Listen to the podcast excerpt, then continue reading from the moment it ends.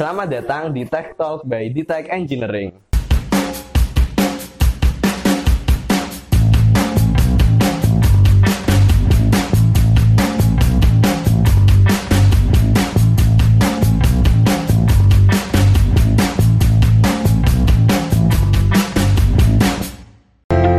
Kali ini saya udah sama Mas Banes. Halo Mas. Mas Yohanes ini adalah salah satu senior engineer di Ditek yang istilahnya udah ikut membangun Ditek dari awal lah. Udah gabung di Ditek dari tahun berapa, Mas? 2012 akhir. 2012 akhir. Berarti, Hmm, berarti udah 7 tahun, 7 8 tahun lah kira-kira. hampir 7, 17. Nah, lama sekali. Jadi udah sangat berpengalaman lah di Ditek ini. Baik itu yang project internal di Ditek sendiri atau project yang eh, kerjasama sama klien luar negeri. Contohnya aja ada RCJ, Hmm, sama smart parking system. eh, smart parking system yang itu kliennya Kanada. Hmm, Terus Kickstarter itu yang yang berhasil goal pendanaan sampai ratusan ribu USD dan banyak lagi lainnya lah. Nah sebenarnya Mas Banas ini bagiannya nanti ngasih tutorial desain, terus kayak design thinking gitu. Tapi ini adalah eh, sebagai sesi pemanasan gitu, permulaan. Kita membahas hal yang sederhana sebagai persiapan-persiapan dulu gitu. Itu ya Mas. Oke. Nah, pertama banget nih Mas, Eh, ini banyak yang nanyain eh, di Instagram, nanya email dan lain-lain. Kalau kita mau belajar desain engineering, itu tuh spek laptop yang dibutuhin kayak gimana sih Mas? Kalau spek yang kalau yang bagus pasti speknya harus tinggi gitu. ya Biar iya. Eh, ya paling enggak eh, sistem requirementnya kalau Intel ya Heeh. i5 terus RAM 8 GB terus pakai yang ini apa dedicated VGA. nah, VGA atau GPU Heeh. itu misal satu giga gitu ya Oke. dedicated eh, apa SSD kan eh, hard disk ganti SSD Mhm. gitu sih. karena pengolahannya kan pro- proses pengolahan datanya lebih cepat Oke. Tapi kalau misal kita ngejar spek gitu kan istilahnya pasti mahal tuh mas. Dan kalau misal kita bener-bener pengen mulai belajar dan budgetnya terbatas, laptop yang kayak gitu belum ada, gimana kira-kira? Jadi kalau budgetnya terbatas, spek minimalnya itu kayak gimana sih? spek minimal ya kalau untuk awal-awal ya Ha-ha. paksain bisa dipaksain lah Seadanya. Nah, seadanya itu saya pakai Intel i3 dan kalau setar, setara yang AMD ya eh, A8 AMD A8 RAM-nya bisa 4 GB lah Mi- minimum yang kita rekomendasikan ya 4 GB kalau 2 GB itu terlalu berat Iya. itu kalau bisa ya ini nih VGA-nya yang dedicated Ha-ha. cuman kalau untuk kalau benar-benar minim ya itu cukup sih Hmm. spek yang level ini Jadi kalau budgetnya terbatas ya pakai seadanya. dan harap sabar Heeh, harus Kadang kan, sabar. hmm, Oke, tapi kan oke. intinya kalau dia tertarik untuk belajar kan kalau Mm-mm. awal-awal belajar dan mana menyukai itu pasti Mhm. eh, pikir eh, tidak berpikiran untuk inilah untuk eh, spek yang tinggi untuk device-nya dia Mhm. akan memergunakan semaksimal mungkin dari device yang dia punya kalau dia benar-benar serius ngejar itu Kalau dulu nih Mas Yohanes pas awal belajar gitu pakainya apa Mas? Dulu pinjam laptop adik itu Mm-mm. pakai i3 Mm-mm. rame 2 giga tapi oh berat banget Iya. Ya, Buka mereka- aja mungkin baru buka aplikasi Nah. 15 menit. buka itu aduh, di upgrade kan 4 giga itu ya udah Mhm. lumayan lah kalau belajar permulaan itu Heeh. udah cukup basic Iya. tapi dulu juga ini bro nggak kalau untuk awal-awal ya kita seneng untuk Mm-mm. eh, belajar sesuatu dengan device kita yang seadanya itu nggak nggak terlalu inilah masalahkan lah Iya. walaupun agak lama ya agak lama itu tapi kita bakal apa ya mengikuti ini prosesnya itu Yang penting sabar kalau awal-awal. Tetap enjoy aja Sabar oh iya dan sama enjoy. ini. Eh, softwarenya Heeh. Eh, softwarenya yang 64 bit Apa mas? Ya lebih ini lebih bagus kan Oh, heeh. lebih cepat kan Mm-mm. apalagi di bawah 32 bit Terus mas, kalau dulu pas di awal-awal kerja di Ditek, itu spek komputernya gimana? Sama terus kalau dibandingin sama yang spek komputer sekarang gimana? Soalnya dulu kan kalau lihat ceritanya Mas Arfian, katanya kan awal paling pertama banget dia kan beli komputer bekas harga berapa itu sejutaan. Terus pas Mas Wanes gabung itu kayak gimana?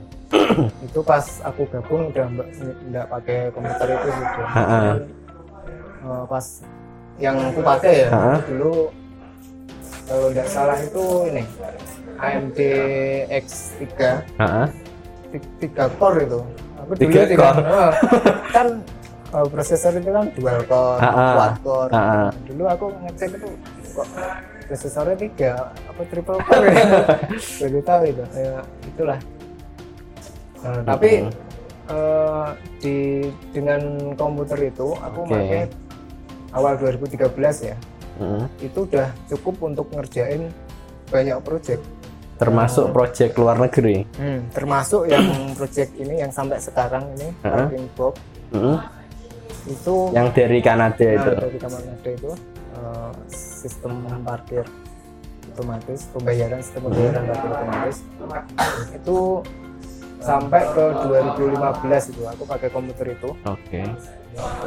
baru upgrade Oh. jadi ya dengan spek itu udah bisa ngerjain banyak project Ah. selain itu banyak Terus kalau sekarang gimana berarti speknya? eh, kita upgrade itu 2015 Mm-mm. Nah, pakai prosesor i3 eh i5 Mm-mm. pakai 16 GB terus TGA-nya pakai Quadro 2000 itu ya. sampai sekarang kita belum upgrade karena eh, untuk desain masih ini Kayak gitu masih- udah cukup lah overkill. enggak juga enggak overkill juga ya. cuman cukup lah enggak belum eh, butuh untuk upgrade spek yang lebih tinggi Heeh. Termasuk misal untuk eh, simulasi itu udah kuat juga. Ya, simulasi sama itu tahun, Render gitu. tahun 2018 kemarin Mm-hmm. kan eh, kita dapat project dari Inka kereta api itu kan.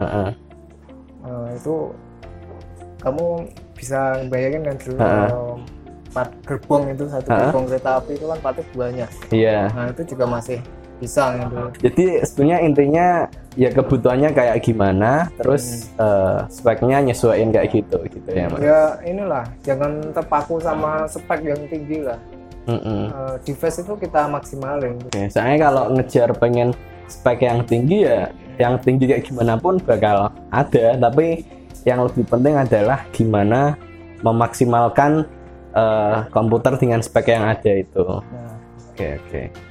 Terus nih mas, kalau misal laptop atau komputernya udah ada, eh, terus kan kita udah mulai masuk di belajar desainnya. Nah, softwarenya yang dipakai itu apa mas? Sarannya mas Wanes. Soalnya kalau kita ngelihat eh, anak-anak mahasiswa banyak juga yang komen di Ditek gitu, min kalau eh, mau belajar desain softwarenya pakai apa? Apa AutoCAD, SolidWorks, eh, Katia, Inventor, soalnya kan itu banyak banget tuh mas. Dan kayaknya tiap industri itu beda-beda. Itu saran Mas Wanes gimana? Belajarnya pakai software apa mas? ya kalau ditanya pakai software apa itu tadi Heeh. bisa pakai semuanya karena kan softwarenya fungsinya sama itu Iya. buat ini, mempermudah mendesain kan heeh. terus yang di Nah maksudnya eh, kalau untuk pertama-tama nih eh, awal belajar bagusnya itu pakai eh, software apa Nah, gitu? kalau Atau mungkin belajar- Mas Wanes dulu pakai apa belajarnya? ya, tadi kan pakai software apa pun eh, beli aja yang paling bagus tapi kan mahal Iya. Nah, kalau yang buat masih belajar pasti kan eh, ada kendala di budget Ha-ha. karena software eh, desain itu Mahal banget kan sampai ratusan juta bahkan.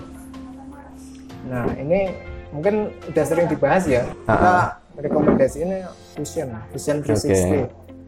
Nah, sebenarnya ada banyak juga kayak FreeCAD, Heeh. eh, Fusion terus dan lain-lain itu. Cuman kenapa kita merekomendasikan Fusion? Menurut kami itu yang paling ini paling lengkap lah itu. Paling lengkap gimana maksudnya mas? Fiturnya.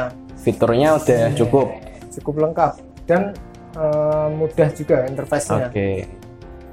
Jadi eh, kalau belajar itu eh, gampang itu loh memahami. oke berarti kalau untuk pemula eh, belajarnya pakai Fusion karena pertama gratis Pertama gratis, fiturnya lengkap. Fiturnya lengkap. nah tapi terus sekarang gini mas. Misal udah belajar Fusion nih ternyata di dunia kerja makainya inventor wah gimana berarti nggak guna dong belajarnya yang sebelumnya Nah, makanya belajarnya jangan belajar software. belajarnya belajar desain. Heeh. Kayak ibaratnya kayak kita mau membajak sawah, Heeh. kan bisa pakai cangkul atau traktor. Nah, kalau kita eh, belajar software kayak kita belajar traktor, belajar pakai traktor. Heeh. Kalau nggak pakai traktor nanti main bajak sawah nggak bisa. Oke, padahal, Padahal masih pakai cangkul atau pakai apa sapi. Ya, sapi. iya kan? Kalau kok punya apa-apa pakai tangan kan bisa. iya. Ini ya itu ya kayak desain kan dulu belum ada software CAD kan manual Iya. Berarti yang dipelajarin bukan softwarenya, tapi apa ini mas berarti? Mendesainnya itu sendiri. Nah, desain thinking eh, belajar mendesainnya jadi eh, itu kalau belajar software kayak jangan kayak ini juga nanti bisa jadi kayak engineer listrik Gimana itu mas? kalau listriknya mati nggak bisa desain oh, nanti pakai laptop ya. tapi laptopnya baterainya nggak lama Iya. belum yang laptopnya ngedrop itu cabut Iya. baterainya langsung mati Berarti harus eh, belajar core-nya dari mendesain itu ya. Ah. belajar Oke. nah thinkingnya ke desainnya itu cara mendesain Mm-mm. Oke. Jadi Terus, nanti? Nah, kalau kita pemahamannya ke mendesain Hah? kita mau pakai software apa pun nanti pasti tidak masalah Oke. karena kita udah punya core-nya di desain oh aku belajarnya desain aku memahami desain jadi pasti nggak masalah mau pakai software apa pun Maksudnya memahami desain itu gimana mas? ya jangan belajar di softwarenya jadi kalau mendesain itu eh, apa ya belajar pemahaman untuk desainnya untuk mendesain itu problem eh, istilahnya. solving pro- problem dan banyak itu nanti mungkin dijelaskan di ini lah Ya, video lain mungkin mas. mungkin di tutorial juga nanti Ah, bisa. ah.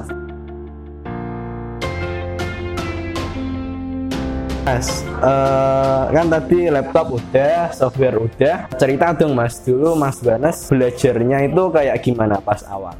dulu awal awal kerja desain ya tadi Iya, awal belajar desain awal belajar desain ngapain? Gimana? yuk belajar ini basic basic basic CAD-nya dulu. Eh, modeling modeling. Nah, eh, cuman itu benar banget.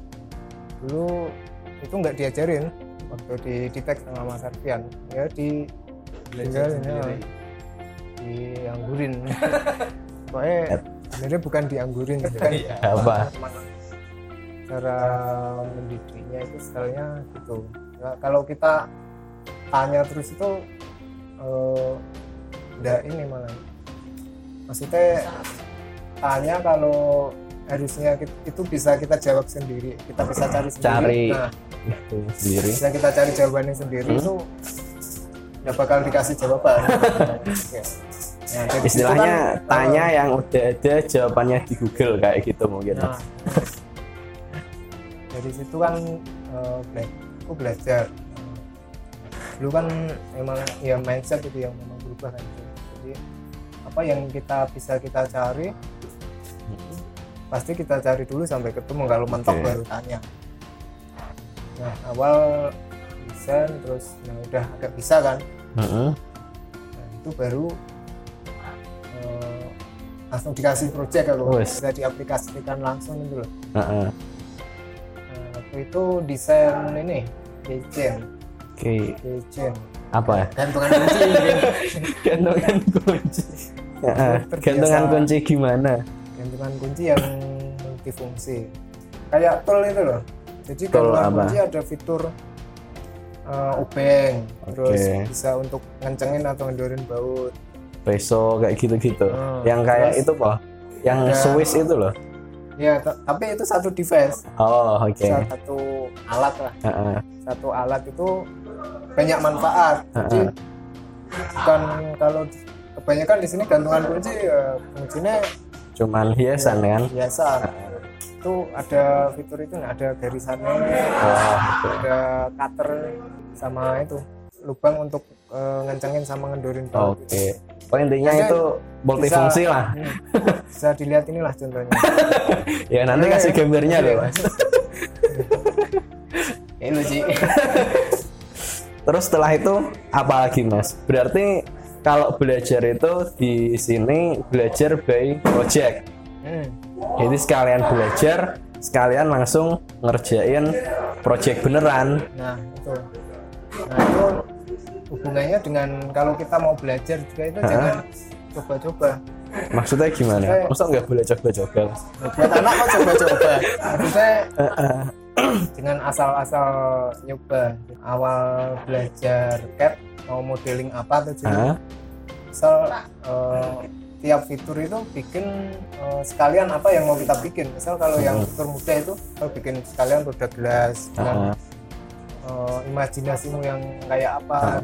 Jadi langsung bisa diterapin. Mm-mm. dari situ juga kita langsung bisa berpikir eh, ke arah desainnya juga. Jadi tidak asal modeling Soalnya kalau asal belajar kan istilahnya ya nggak jelas arahnya ke mana. Sementara kalau langsung by project atau enggak istilahnya udah ada tujuannya langsung kepake gitu ilmunya. Betul, bro. Bedanya kayak tadi ya aku ngomong belajar CAD sama belajar desain desain yang baik itu bukan seberapa bagusnya atau kompleksnya bentuk yang Oke. kita buat model yang kita buat tapi seberapa desain itu bisa kita aplikasikan Oke. ke dunia nyata Heeh. dan bisa memberikan manfaat Oh, luar biasa. jadi dulu eh, banyak kan yang misal dari mahasiswa ya ke kita itu dia punya desain terus kayak apa Minta masukan apa nah gimana? minta masukan desainnya bagus rumit gitu. nah tapi setelah kita cek kan ini tidak ada gunanya desain karena apa tidak bisa dibikin gitu Oke. nah itu kan berarti kalau kita desain sesuatu sebagus apa pun tapi tidak bisa dibikin di dunia nyata Oke. cuma jadi gambar Iya misal berarti desain berapa Ha-ha. bulan berapa tahun keren rumit istilah itu cuman jadi gambar di software aja tapi Heeh. untuk di manufacturing dibikin itu Nah. nggak bisa. bisa tidak memungkinkan Ha-ha. atau kalaupun dibikin biayanya sama Oke. tidak sama misal fungsinya Iya, gitu. Luar biasa, Mas. Ini Mas, biasa di luar sama sharing-sharing tuh, Mas. Sharing-sharing dikit lah. Kan Mas Wana sudah 8 tahun tadi kerja di Ditek. Eh, itu project yang dipegang juga udah banyak. Cerita dong, Mas, eh, satu atau dua project gitu. Atau mungkin yang tadi RCJ sama parking box tadi bisa diceritain Mas itu projectnya ngapain tantangannya apa gitu proyeknya ya proyek banyak sebenarnya dulu proyek-proyek proyek yang udah aku kerjain lah dari sampai sekarang ini.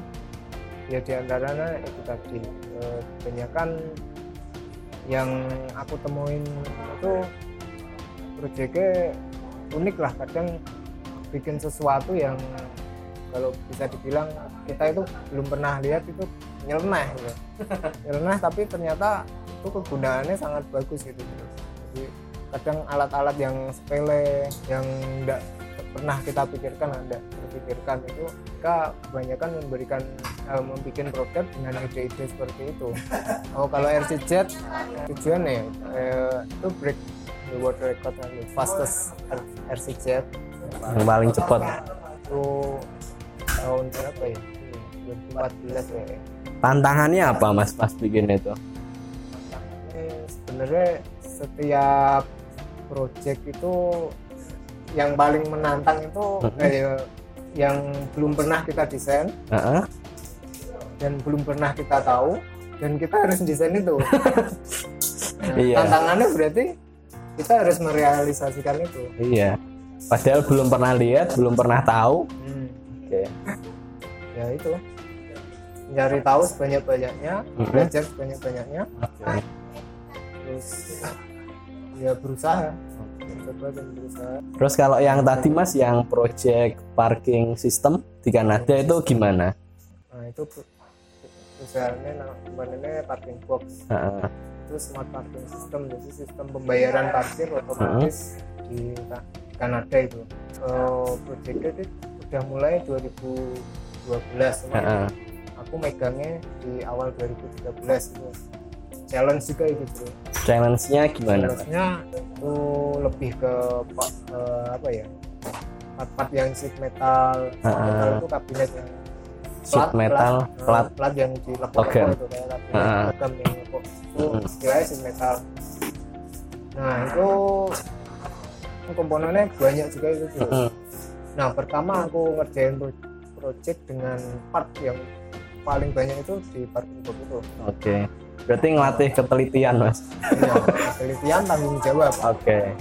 awal-awal bingung sih pusing waduh Eh, pakai banyak banget pertama kan harus pelajarin dulu sebelum Hmm. kita nerusin project kan kita harus pelajarin dulu part-partnya mengenali Oke. dan mendekati karena kita kenal Kayak dan boy.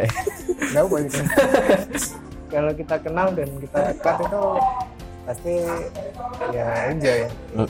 Nah akhirnya bisa jadi hafal juga aku juga. Jadi ini untuk seri ini gitu. Itu Oke. banyak banget serinya.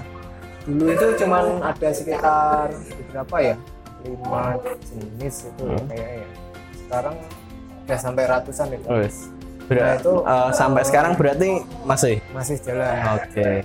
Nah itu eh, dari parking boxnya nggak mau pakai engineer lain selain kita. Wes.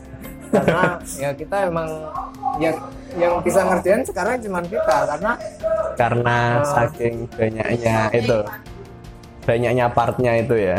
jadi quality kan dan konsistensi jadi setiap uh, project yang kita kerjain ya kita benar-benar jaga kualitasnya itu gini dulu kalau di handle Heeh. engineer lain pun pasti bingung karena udah jadi kayak apa ya uh, uh, assembly itu bukan Oke. satu karena aku tadi ngomong banyak kan Ha-ha. komponennya assembly itu ada assembly main assembly Oke. jadi uh, assembly total terus Mm-mm. ada sub assembly jadi assembly di dalam assembly kayak kak kakak terus ibunya kemudian jadi Iya. kesatuan-kesatuan itu nih loh kesatuan komponen-komponen yang di assembling atau di ya, assembly ini Assembly itu dirangkai. jadi ya? kesatuan ya. kayak sub sub assembly itu kesatuan di dalam kesatuan di Wes. dalam kesatuan lagi. Intinya kompleks lah Nah, pokoknya. iya, iya. Nah, itu termasuk yang kompleks itu. Heeh.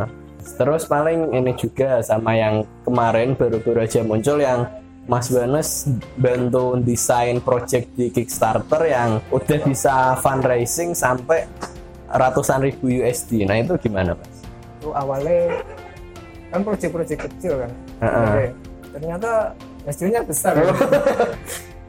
itu kan yang mas yang kita kerjain kan part-part kecil itu. Heeh. Center kan sebenarnya itu. Heeh.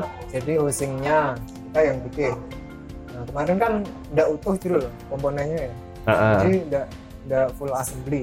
Udah semua partnya itu jadi satu gitu kan Heeh. kelihatan kan. Iya. Itu Tapi ini cuma ngerjain Kecil. sebagiannya Nah. tok gitu. dikasih ini suruh nah itu kan nama company-nya Ants and Amelon Oh, yes. Keren, ya. Semut di atas melon. Di melon. Heeh. makan melon tuh terus kan nggak sengaja ya, di Kickstarter ini kok namanya kayak klien kita ya? Heeh. ini. Oh, ternyata bener. Dapat banyak. Kita ngerjain Hotel project sederhana. ini. permohonan kerja akhirnya proyek-proyek apa main? Ah, ya bener main ada iya iya. Tapi lakunya sampai kalau di kan sudah semiliar lebih itu mas. Nah, itu. nah itu kan value kan iya itu desainnya nggak desain cuma nggak perlu kompleks Ah. hasilin duit banyak Oke mas, mungkin itu dulu aja mas untuk kali ini. Udah banyak banget ilmu yang disampaikan ini tadi. Terima kasih mas atas waktunya. Nanti bakal ada tambahan sesi yang tentang tutorial-tutorial desain. Nah nanti yang eh, mengarahkan gitu nanti Mas Banas sama dibantu tim engineer ya- yang lain gitu kan. Ya mungkin mau ngasih closing statement. jadi kan kita tadi bahas belajar ya eh, kalau belajar itu diaplikasikan langsung ke benda yang ingin kita buat mm-mm. supaya bermanfaat lah Ah, ah. jadi kalau desain sesuatu dengan yang bagus saja eh, kita berikan nilai di desain yang ingin kita buat memberikan manfaat sebanyak-banyaknya untuk banyak orang Oke, makasih atas waktunya Terima mas. sama-sama